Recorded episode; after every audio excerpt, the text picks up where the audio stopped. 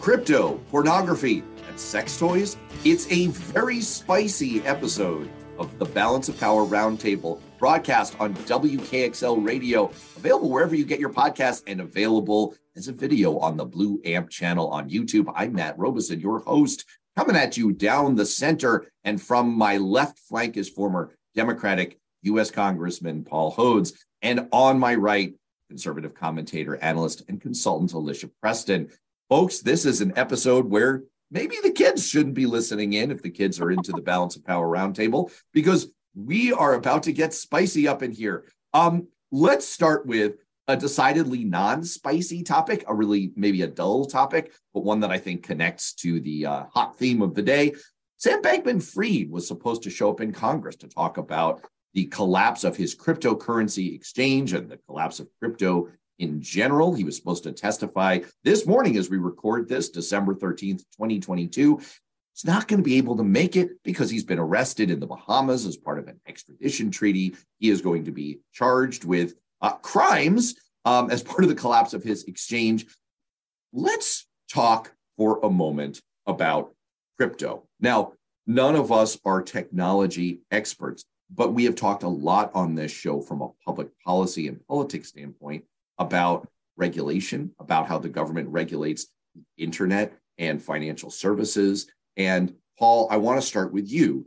When you served in Congress, you were a member of the Financial Services Committee, and you were a member of that committee during and after the epic Wall Street collapse. And part of the issue at that time was Wall Street getting involved in these highly exotic, I, I don't want to call them even investment vehicles, mezzanine credit default obligations and credit default swaps, and all kinds of abstruse financial mechanisms that only a few people on Wall Street really understood, and that basically pulled the whole economy down because they were so complex. They were, um, and they were vapor, right? They were they were basically a steaming pile of crap.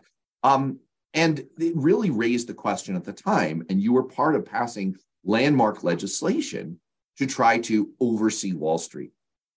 Are you hearing as many echoes of that time in your head as I am as a staffer to you at the time when you hear about all of the insanity of the cryptocurrency market? Uh, yes and no. Um, uh, yes, in that you've got a sort of a runaway a runaway industry um, that is of real you know hugely significant size and scale and scope that's been made possible by new technology and and the internet that Congress has not either. I, I think I think members have been aware of cryptocurrency. Probably a lot of the members were invested in cryptocurrency, um, but um, it it's it hasn't been regulated. I mean, people were talking about similar kinds of off the books uh, um, financial financial systems when I was there um, years ago, but nothing really has been done. So so that's the yes. Is it is it ripe for for regulation? Sure, uh, but that gets into questions about regulating the internet, and there's a real um, there's a real antipathy among members to wade into regulating what, what regulating the internet frankly. Um, and there's a there's a big discussion about that. So so that's the yes. On the no side um, the wall street establishment uh, was doing this uh, dealing uh, in in in crazy instruments uh, in the back rooms with a few traders and making huge huge profits so that the wall street leaders were basically turning a blind eye to the risks because their profits were so huge and their investments were so small in in the way these um, vehicles grew and overtook uh, essentially overtook Wall Street. So so there that was something that was you know evident because you were dealing with the wall street establishment. So there's a there's a yet there's a yes and and there's a no. And it doesn't look like the cryptocurrency issues threaten to bring down the global economy the way uh, the uh, crisis in 2007 8 um, uh, did. I mean that was that was an extraordinary extraordinary experience well, I'll give you one difference right here off the bat. And thank you. That that's a really helpful set of insights here. I mean, the, the major difference is we actually have an executive in handcuffs, which is not something we saw in the wake of the 2008 financial collapse, and something that was probably a gigantic political mistake, probably a bit of a failure of the Obama administration, which I know you and I otherwise not, both not, admire. Not a bit of a failure. It was an abject failure on the part of the uh, Obama administration and Democrats not to put um, uh, people in handcuffs for viol for for doing what what they did. Um, it, it, the political fallout was really bad for Democrats. Well, Alicia, I want to turn to you, and I, I at the risk of putting you on blast, I want to reveal something that you and I were talking about before we got on the air, which is you admitted, look, I don't know a ton about cryptocurrency. And that's good for the purposes of this discussion because I would bet most normal humans don't either. And most political leaders, most elected officials don't either. Look, we just had uh, former US Senator Heidi Heitkamp on this show talking about innovation and technology. And the first thing she said was all of her former colleagues in the Senate they don't understand any of this stuff.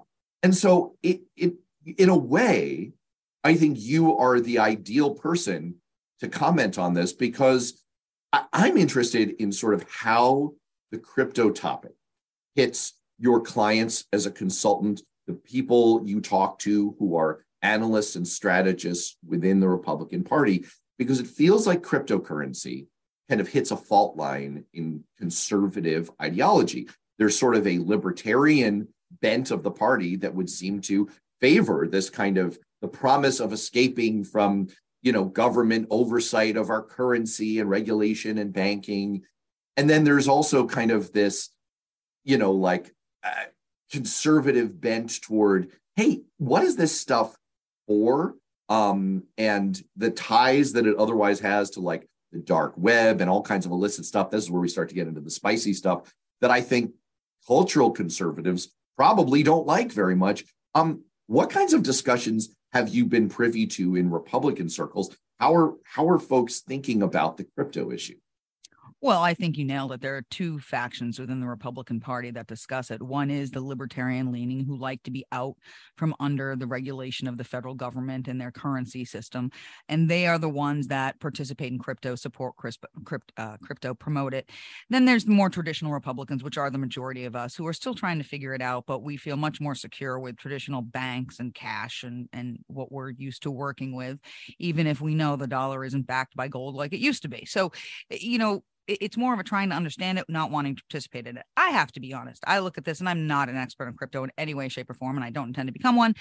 I am very unsympathetic to the people who gave billions of dollars to a guy who was then 27 years old to invest in genie money over the internet it's like fabricated currency and people gave him billions of dollars to do this and he used it to buy houses and cars and boats and live in hong kong and at some point i just go you know what sometimes you people with money are just you got too much it makes you dumb and that's kind of how I feel about this whole situation right now.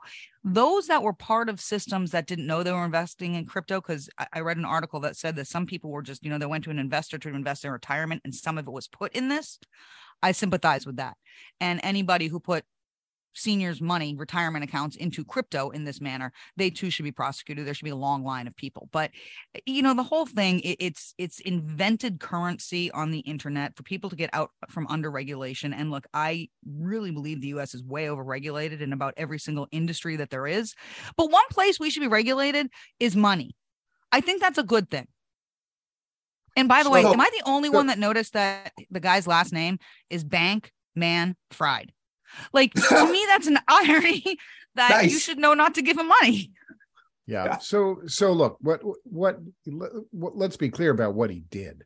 What he did was he started an exchange that made money by facilitating trades of cryptocurrencies and taking transaction fees from those trades. So he essentially was trying to set up um, um, kind of a stock market uh, in a way. He was setting up an, an, an, exchange where people could buy and sell cryptocurrencies, and they his his firm took transaction fees. And when he started just a few years ago, um, it was was slightly ahead of the curve in terms of the explosion in the value of cryptocurrency. As cryptocurrency value exploded, so did his so did his so did his business. Now he's been charged with fraud um, for allegedly lying to people about uh, the true valuation of his business and and and what he was doing. But I mean, look, the internet is is is pretty much magic anyway, right? I mean, it's it's it's magic. So cryptocurrency um, and was is based on a technology called blockchain. And blockchain is a series of transactions which can then be used to verify um, uh, verify a transaction through a, a, a a trail on the internet that you can that you can follow. Um, the entire cryptocurrency uh, business is is built on the the magic of the of the internet and the the I think kind of uh, um, interesting idea that people um, enough people doing enough transactions and leaving enough of a trail are is a sufficient hedge against uh, value and devaluing of a currency. I, I, mean, I never got I never got it. I never got interested. I've I've heard people talk about investing in cryptocurrency with with with as as if it was you know true magic. Uh, you, you know, there's there's I'm I'm buying I'm buying Bitcoin.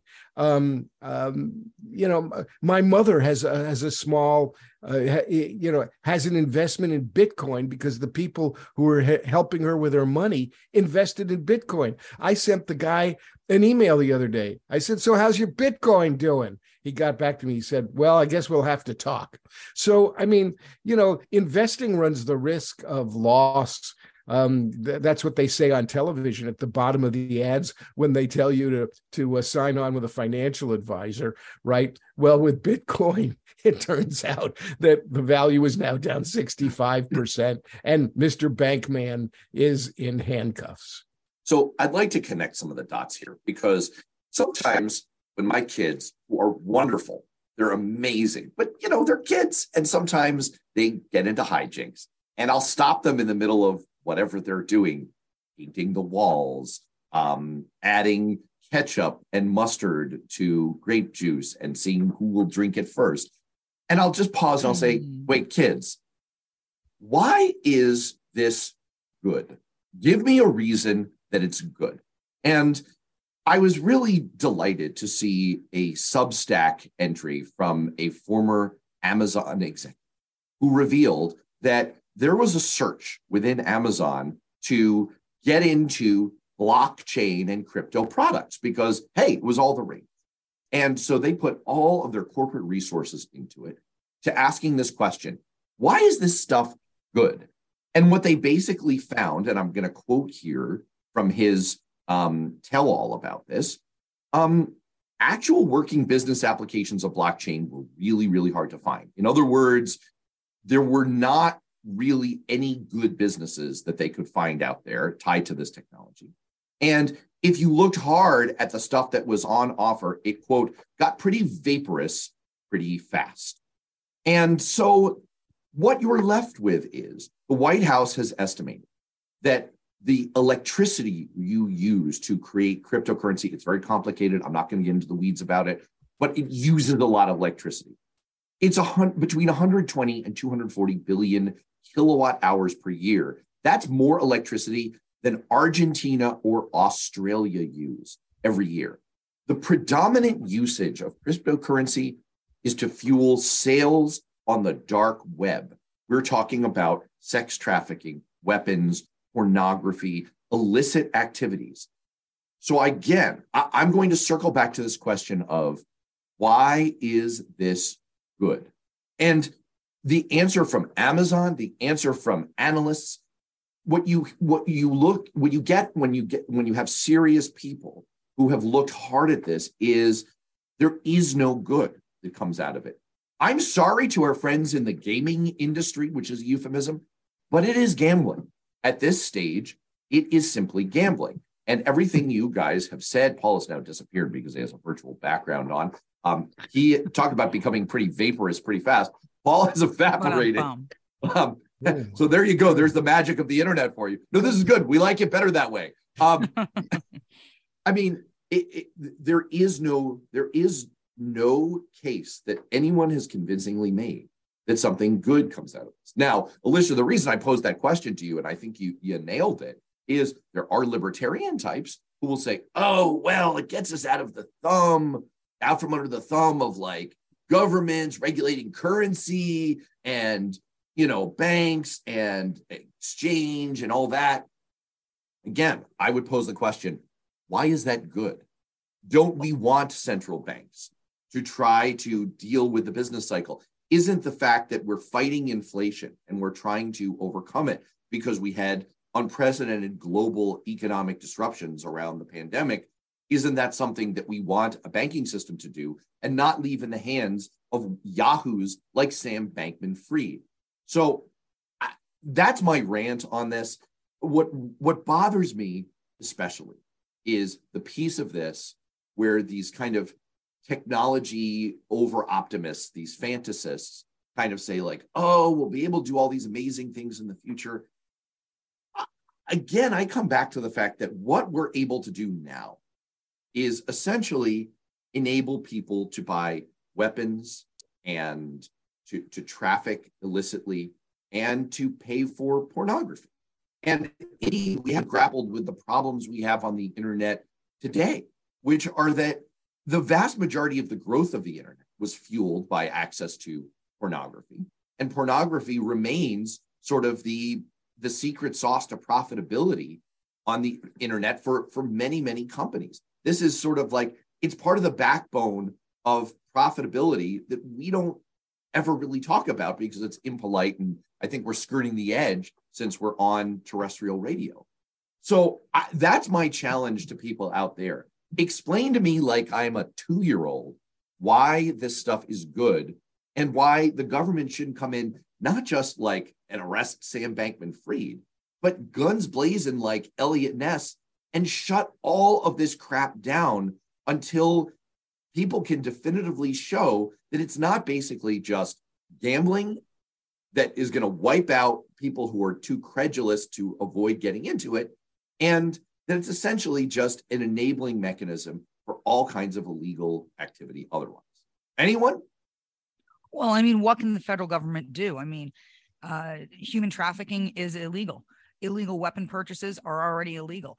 I mean, what can the federal government do when you're talking about a global internet currency? How can they shut it down? What are they shutting down? It'll mm-hmm. pop up somewhere else, just like illegal pornography, human trafficking, illegal gun purchases, drug purchases, all that happen online. And much that is used with cryptocurrency to to cycle the payments for this stuff. So the question becomes what can the federal government do? This is global. I don't have the answer. But you know, I think what we can do is educate people a bit about the risk. Yeah, I'm not anti-gaming. I'm all for gambling. But when I gamble, I know I'm taking a risk. It's a form of entertainment. It's not an investment. And that's the difference. People have to learn that cryptocurrency is not an investment. It is gambling. And if you are aware of that and you're okay of that and you hope to get that big ding ding ding ding ding at the end with the slot machines and the lights and bells, that's fine. But you shouldn't spend money on a risk like this if you can't afford to lose it. And what we saw with the Bankman Fried, I still love that. Bankman, if the guy, look, I'm a little superstitious, but if that were his name, I would automatically not give him a dollar. Listen, listen. You remember how we were talking about the uh, Twitter rant that Matt Taibbi went on at mm-hmm. Elon Musk's behest? You know, and it was all talk about vapor. It was all BS right? And there was this figure that came into it, this this guy named Carl Szabo, who I said sounded like a Bond villain. You know who he used to work for? He used to work for a guy named Orson Swindle. Oh my! If that's your name, change your name. So we promised earlier that we were going to get into some spicy territory, and I've held out as long as I can. Hopefully, the FCC has stopped listening at this point in the show because we put them to sleep with discussions of cryptocurrency. Because I am going to read something that was published in the New York Post. These are the comments of Marjorie Taylor Greene, who's never said anything controversial in her life. Um, and uh, let, let me get her exact quote here because I feel like that might protect me from otherwise saying things on the air that could get me uh, arrested. Here we go. So, Marjorie Taylor Greene was speaking at the New York Young Republican Gala. So, first of all, Preston, this is your political party where they think that the headliner for a young Republican group My people. is Marjorie Taylor Greene. All right. My people. Remember that she's speaking to young Republicans when I read you the following thing that she thought was appropriate to say to them. She lamented, apparently, that nowadays, oh, I just scrolled away from it. Yes, her speech, this is the, I'm going to quote from the New York Post. Her speech took a strange turn when she noted how you can pick up a butt plug or a dildo at Target nowadays while bashing transgender friendly policies in classrooms. Alicia Preston, defend What's- your girl. No, I mean, I, so so that listeners understand. In the mornings before we do the show, we send around emails to each other, and Matt sent this quote to me. So I decided to Google it because I was unfamiliar with it. I I didn't know I sent it, by the way. I I sent it as part of like a rundown of, of notable things. I hadn't even I hadn't even read this part. So when Alicia told me, should we talk about the dildo thing? I was like, what are you talking about? I like, googled not, this not quote probably I not. heard about it. Do not Google words like that, that Marjorie Taylor Greene shared. It will send you down a path you probably don't want to go down. Or if you do, that's fine. Just know what you're going down, what path you're going down when you Google those words like butt plug and dildo, Marjorie Taylor Greene. You get an interesting cachet.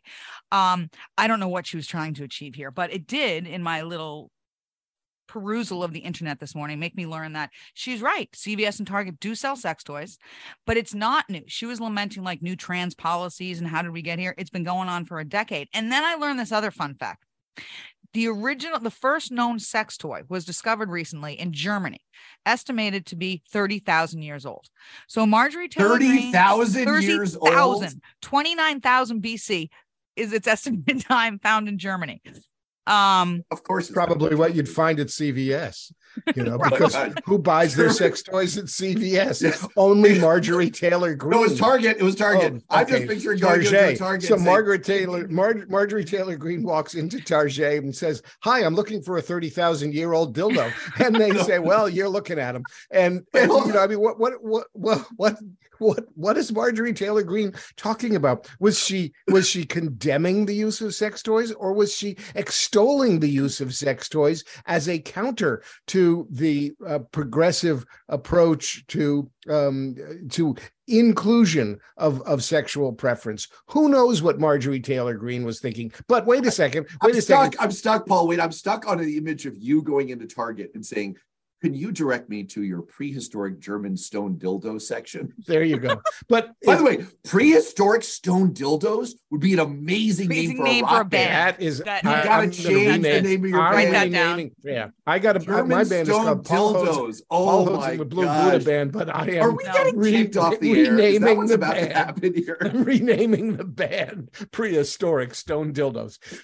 If you want to talk about dildos and Marjorie Taylor Greene in the same sentence, that's easy because at the same gala for the New York Young Republicans, um, she deflected ac- accusations that she and Steve Bannon were behind the events of January 6th. And she celebrated by saying, I want to tell you something. If Steve Bannon and I had organized that, we would have won, not to mention it would have been armed. So yes, armed with Armed with dildos? lasers. yeah, with prehistoric Right. stone Oh, if. Stone, you could really Yeah, do right. some damage with them. You Wait, could listen, really- just back up for a second. Since we're since Yeah. this is science, we have the excuse that this is science.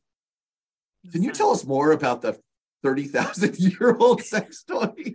What else have It you was dis- learned? I've learned it was discovered in a cave in Germany. It is actually believed to have some connection to ancient Greece, but then that makes it's total very sense. confusing because I'm sorry. All, all respect to your husband and his people, but that makes total sense. I didn't get into the article enough to know how they knew that this phallic rock formation was actually a, a sex toy, but apparently this is something scientists have. This is, out. you know what this is? This is a couple of researchers who are like, how do we get a headline that will get us tenure? Uh, I'm pretty sure I'm pretty sure what they found was a random rock. Okay, uh, that's that's no, what was, they found. It's like it, was um styled. It it had like a decorative engraving in it and stuff. Happy holidays. Can Happy we go back holidays. to the fact that put Marjorie bow, Taylor Greene goes into a gala? Okay, put a, a gala bow, a for young gala. Republicans. For young Republicans, and it's like can we talk about butt plugs for a second? well, what is wrong? I, well, okay, is, so so given the libertarian views expressed on this program, I I think it's time that I will now say, Sarah, uh, uh Alicia, you belong to a wonderful party where the discussion of prehistoric um, stone dildos is appropriate at a at a fundraising gala for young Republicans. That's the kind of party that a lot more Americans probably want to be part of. Oh, it's a party, so, all right. you know what? Grand as a matter of fact, party, baby. as a matter of fact, if anything, more people are going to want to sign up as Republicans. We probably, That's as right. public service, should stop talking about this. By the way, you know how I know that?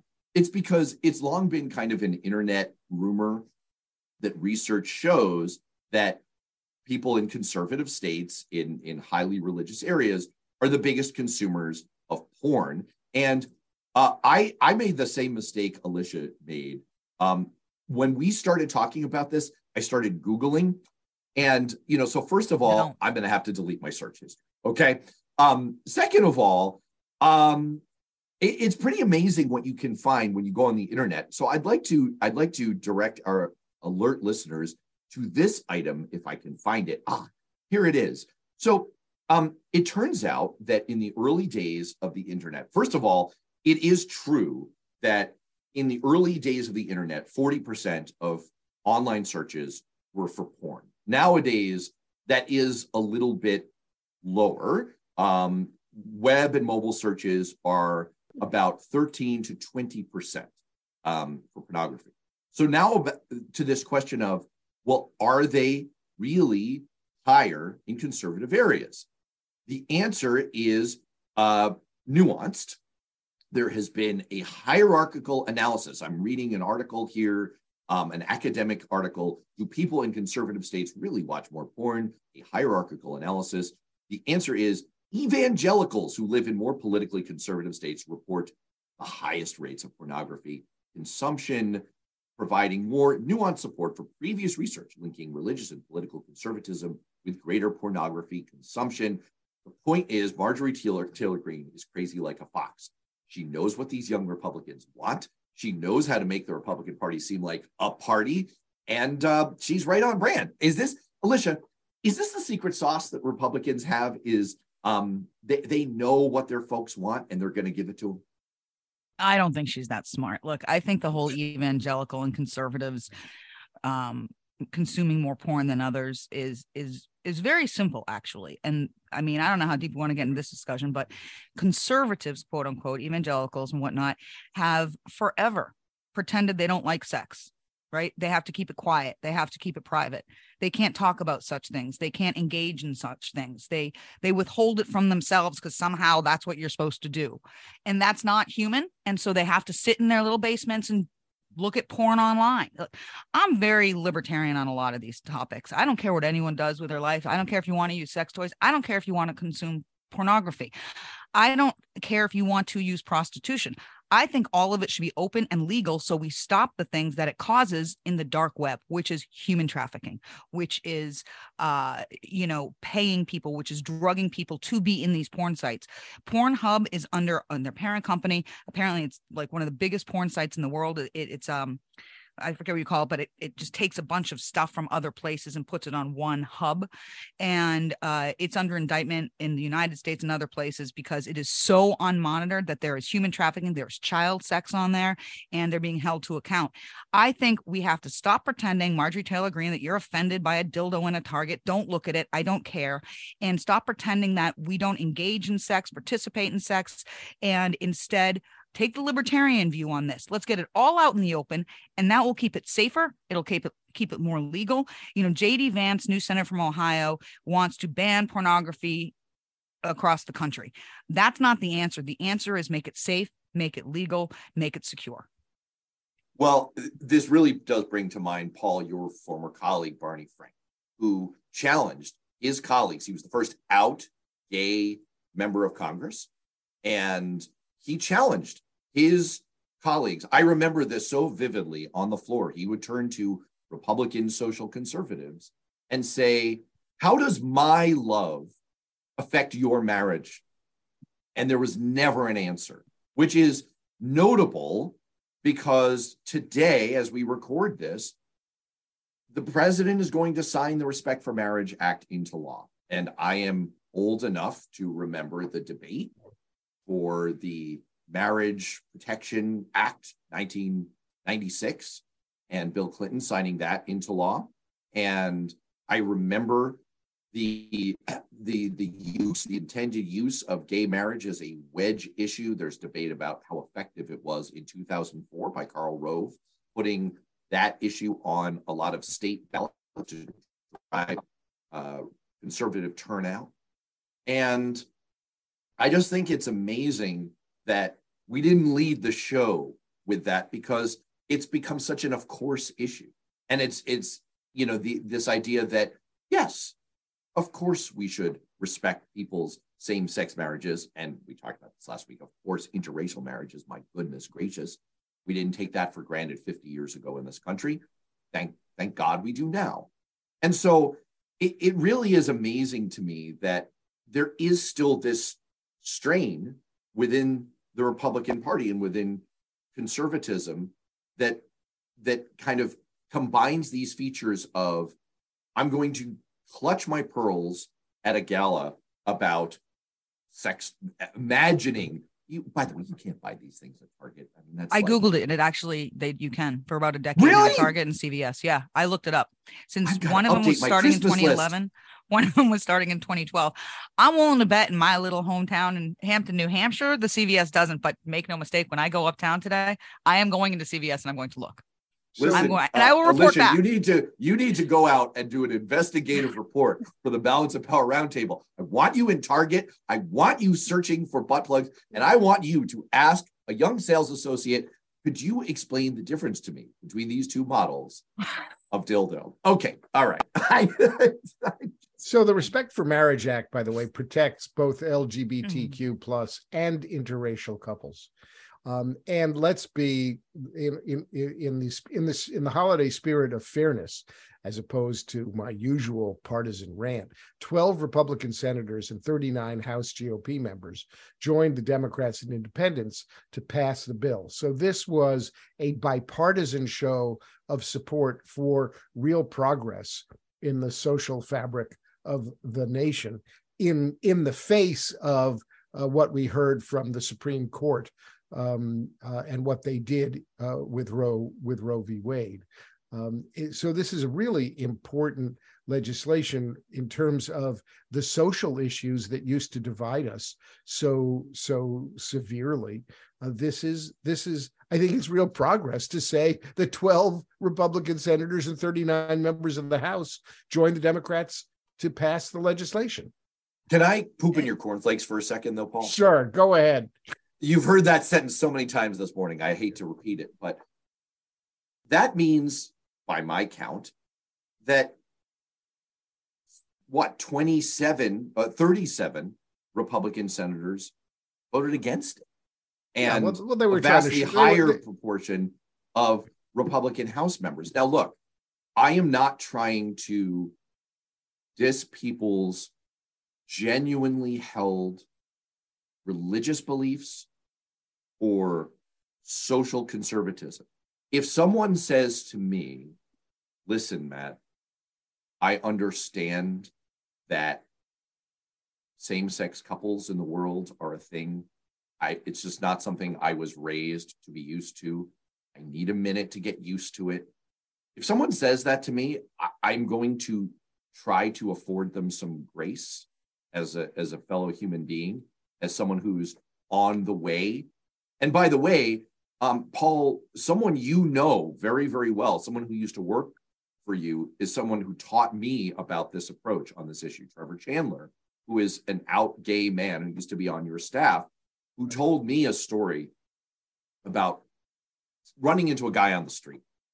The guy says, essentially, Hey, you look like Tom Brady, no homo. And Trevor, at that moment, could have recoiled, could have been disgusted, could have been offended. And instead, he said, Well, actually, I am a homo, but uh, I'll take it. That's awesome. And the other guy said, Oh, cool. And they fist bumped and they went their separate ways. And the question I always ask myself is, did that other man in that interaction? Did he feel looked down upon? Did he feel rejected? Did he feel a need to double down on an awkward moment that could have been taken as bigotry, but was probably just, you know, lagging social adjustment? So the point is, I am willing to give some grace to people who are on the journey to a place of acceptance and tolerance and, and just getting used to something that they're, you know, that, that they weren't raised to be used to. And I think that that's a better political approach than dunking on people online. But all of that said, these are lawmakers making laws about fairness and equal treatment in our country under the law. And I don't take a lot of excuses from them when it comes to no, we don't want to protect same sex marriage. No, we don't want to protect interracial marriage. I don't think there, that there is an excuse for that. I think if you are elected to high office in this country and you are responsible for making the laws that pertain to the United States, then you need to overcome whatever cultural lag you have and you need to stand up for fairness. So I do not excuse those 37 Republican senators, and I've lost the math on how many Republican House members were standing against this. I, I just don't. I think there are various reasons some of them opposed it. Some ideologically oppose gay marriage. Others, you know, and I said this when it first came up, there is such a thing as unnecessary legislation. I support this bill because it's newer. We discussed it before. People can listen back to what my thoughts are on this bill itself. Um, but, you know, there is such a thing as unnecessary legislation. The Supreme Court has ruled on this issue. It's a federal issue. It's a federal issue because of taxes and, and marriage benefits and all kinds of things. It's not going to be like Roe v. Wade. You can't call it a state issue because of the federal implications of marriage. So there are people who will always vote against unnecessary legislation. I think that's part of it. Look, the vast majority of people, including Republicans, support gay marriage. We do. The there's a very squeaky wheel on the far right that opposes gay marriage, and they get a lot of attention because they're they're different than the vast majority of us. Look, you, you, mentioned how it's not huge news. We're not leading with this. Why isn't it huge news that this bill is being signed today? Because big news is controversial. This is not controversial because almost all of us agree. Other than a small fringe amount of people, almost all Americans agree gay marriage should be legal. It is legal. It should be allowed. I, I'm with you. You mentioned it earlier, and actually, someone said this on a social media thread about this topic the other day. A fringe person was all upset that it's discriminating, was the word used, against my marriage. This woman was saying. And I said, How does a gay couple getting married discriminate or affect your marriage in any way, shape, or form? And the answer was, and I'm paraphrasing, but it lessens it. Now, I thought that was profoundly stupid. And I made a note of some comments because most of us feel like I, I I'm very happy in my marriage. I know all three of us here are married, and we get to enjoy that. And so should others. And that's how Americans feel, including the majority of Republicans. Right. And for people who uh, are maybe against same sex marriage, there's plenty of time when you're married that you are so aggravated at your spouse. And so think about it this way don't you want same-sex couples to be able to enjoy that aspect of marriage too? Actually, Yeah. if you're if you're against gay marriage because you're homophobic or or anti-gay, like hate gay people, there aren't many of those out there left, but there are some. Exactly. They're, they're suffering with what we have to suffer through if you burn Yeah. dinner. You know, I Don't- mean, come on. yeah. Like, do, don't you want the, the feeling of getting lectured by your spouse for something you forgot to do? Yes, of course. Everyone should experience that. But Wish that on is them. The greatest human being on earth. And anyway, no, I mean, in all seriousness, I I, I was at a same-sex uh, wedding several years back, and the father of one of the brides um, was someone who was, I would say, on the pathway. And he was very honest in his father of the bride speech. He said, when his daughter first approached him about this, he said he was getting used to the diversity of all of this. And it was a perfect way of saying it that he was trying to express he was going to be there. He loved his daughter. It was a difficult thing for him. He was trying and he was there as, as much as he was having a hard time with it. So, again, I know that there is a big swath of this country that I love of, of people who feel that way. And I'm not going to dismiss them as deplorables or bigots. No. I'm not going to look down on them because they were raised with different cultural values.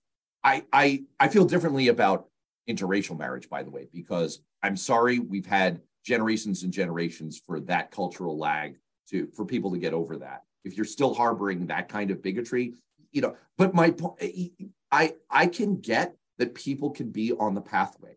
And the best thing we can do, and again, this is a lesson I learned from Trevor, is help them along. Be open-minded, be open-hearted with them. Don't dismiss them. Don't say you're irredeemable because you feel this way.